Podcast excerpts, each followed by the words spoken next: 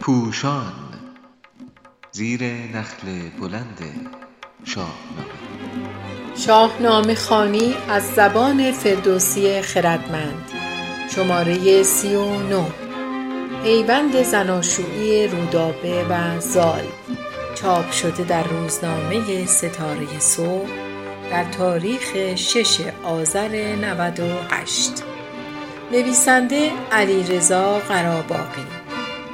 گوینده مریم قریبند موسیقی ناکتورن دو شپن.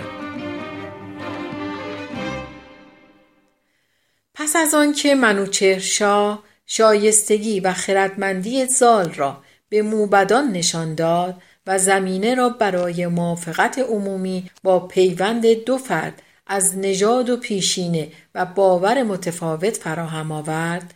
جشن بزرگی با حضور همه دانایان و گردان به افتخار زال برگزار شد.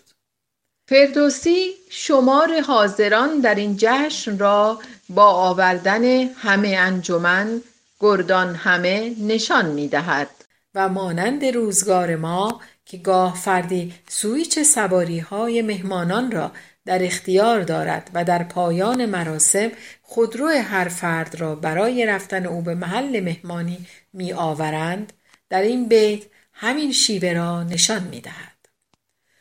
خروشیدن مرد بالای خواه یکایک برآمد ز درگاه شاه بالا به معنای اسب است و مرد بالای خواه همان کسی است که با خروشیدن و فریاد خود از خدمتکاران می‌خواهد که اسب هر یک از بزرگان را آماده کنند و بیاورند.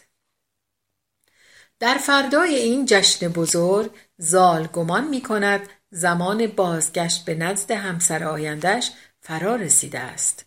او همان روز که به پایتخت آمده بود پاسخ دلخواه خود را دریافت کرده بود.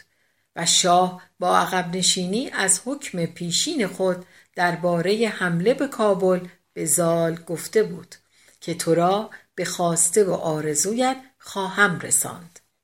پس زال که با پیچیدگی های سیاست آشنا نیست و گمان می کند موافقت منوچهر کافی است و معنای این تعلل و درنگ را در نمییابد فردای جشن چو برزد زبان ز کوه آفتاب همان بامداد با بیقراری پیش منوچهر می رود و زبان برمیگشاید به شاه جهان گفت که ای نیک خوی مرا چهر سام آمده است آرزوی. ولی منوچهر می داند که اقناع دیگران هنوز به کارهای دیگری نیاز دارد. با شوخ طبعی به زال می گوید تو دلت برای رودابه تنگ شده است. چرا بهانه سام را می‌گیری؟ بدو گفت شاه ای جوان مرد گرد یک امروز نیزت بباید شمرد. تو را بویه دخت مهراب خواست. دلت را هش سام و زابل کجاست؟ آنگاه میدان زورآزمایی می آراید و پهلوانی زال را به رخ گردان می کشد و همه بزرگان به دلاوری و برتری زال گواهی می دهند. اکنون دیگر زمینه آماده شده است و منوچه در نامه ای به سام می نویسد که آرزوهای زال را برآورده کرده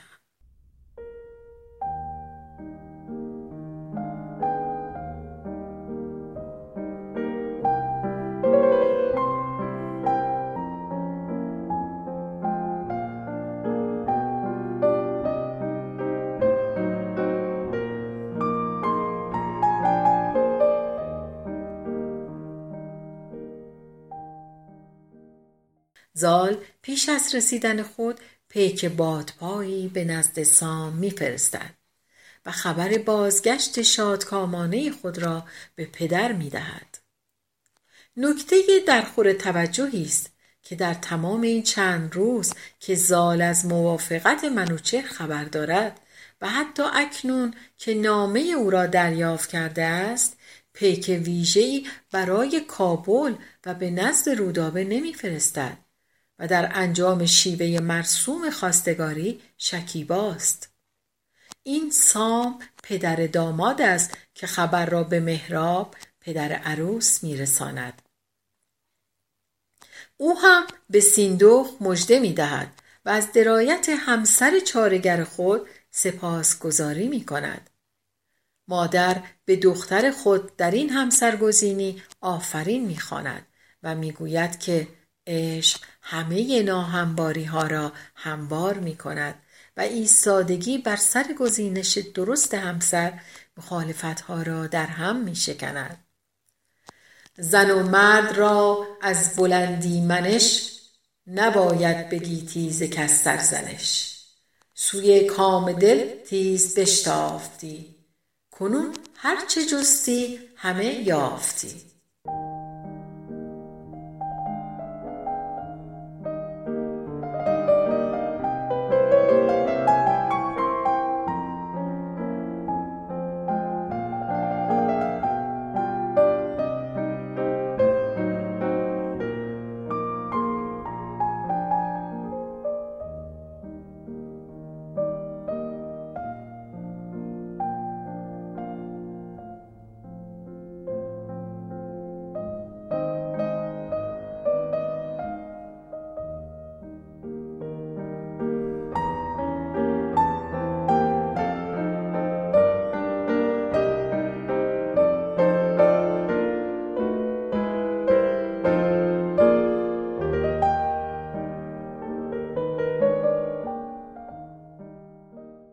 در پس این بیتها پوزش خواستن مهراب از سیندخت و سیندخت از رودابه نهفته است.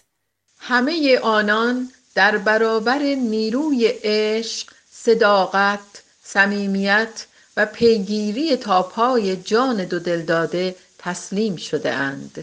سام نیز هنگامی که زال می‌رسد آمدن سیندخت را برای او باز می‌گوید.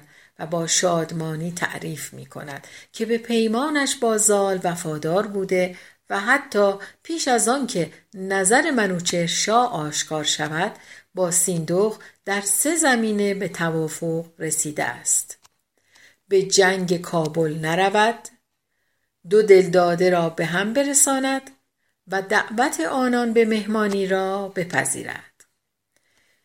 این گفتار تحول کامل سام را نشان می دهد. او برای نخستین بار مهراب دگراندیش را نه دشمن و خیش اژدها بلکه آزاده می‌خواند. و با اشاره به دعوتی که کابلیان کرده اند از زال می‌پرسد کنون چیست پاسخ فرستاده را؟ گوییم مهراب آزاده را؟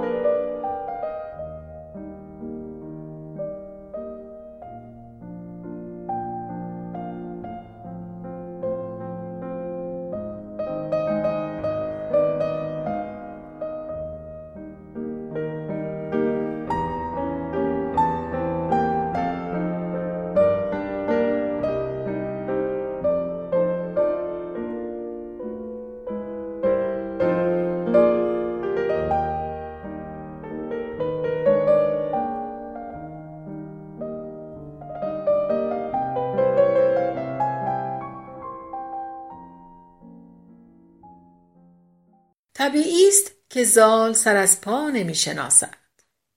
فردوسی مراسم و چگونگی برپایی جشن ازدواج را با جزئیات بازگو می کند.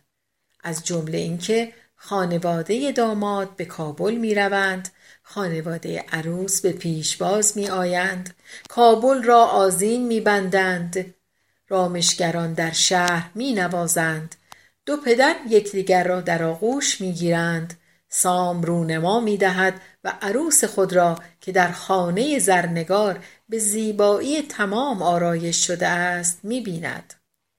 بر پایه آین و کیش پیمانی میان سام و مهراب بسته می شود. عروس و داماد را روی یک تخت کنار هم می نشانند بر سرشان نسار می ریزند. هدیه ها و گنج های فراوان عروس در دفتری نوشته می شود هفت شب و هفت روز پای کوبی و شادمانی می کنند پس از آن نیز سه هفته سام در کاخ شاه کابل مهمان است و پس از یک ماه همراه با عروس و خانواده عروس به سیستان می روند. در آنجا نیز سام سه روز جشن می گیرد و سرانجام پادشاهی را به زال می سپارد و خود ره سپار گرگساران می شود.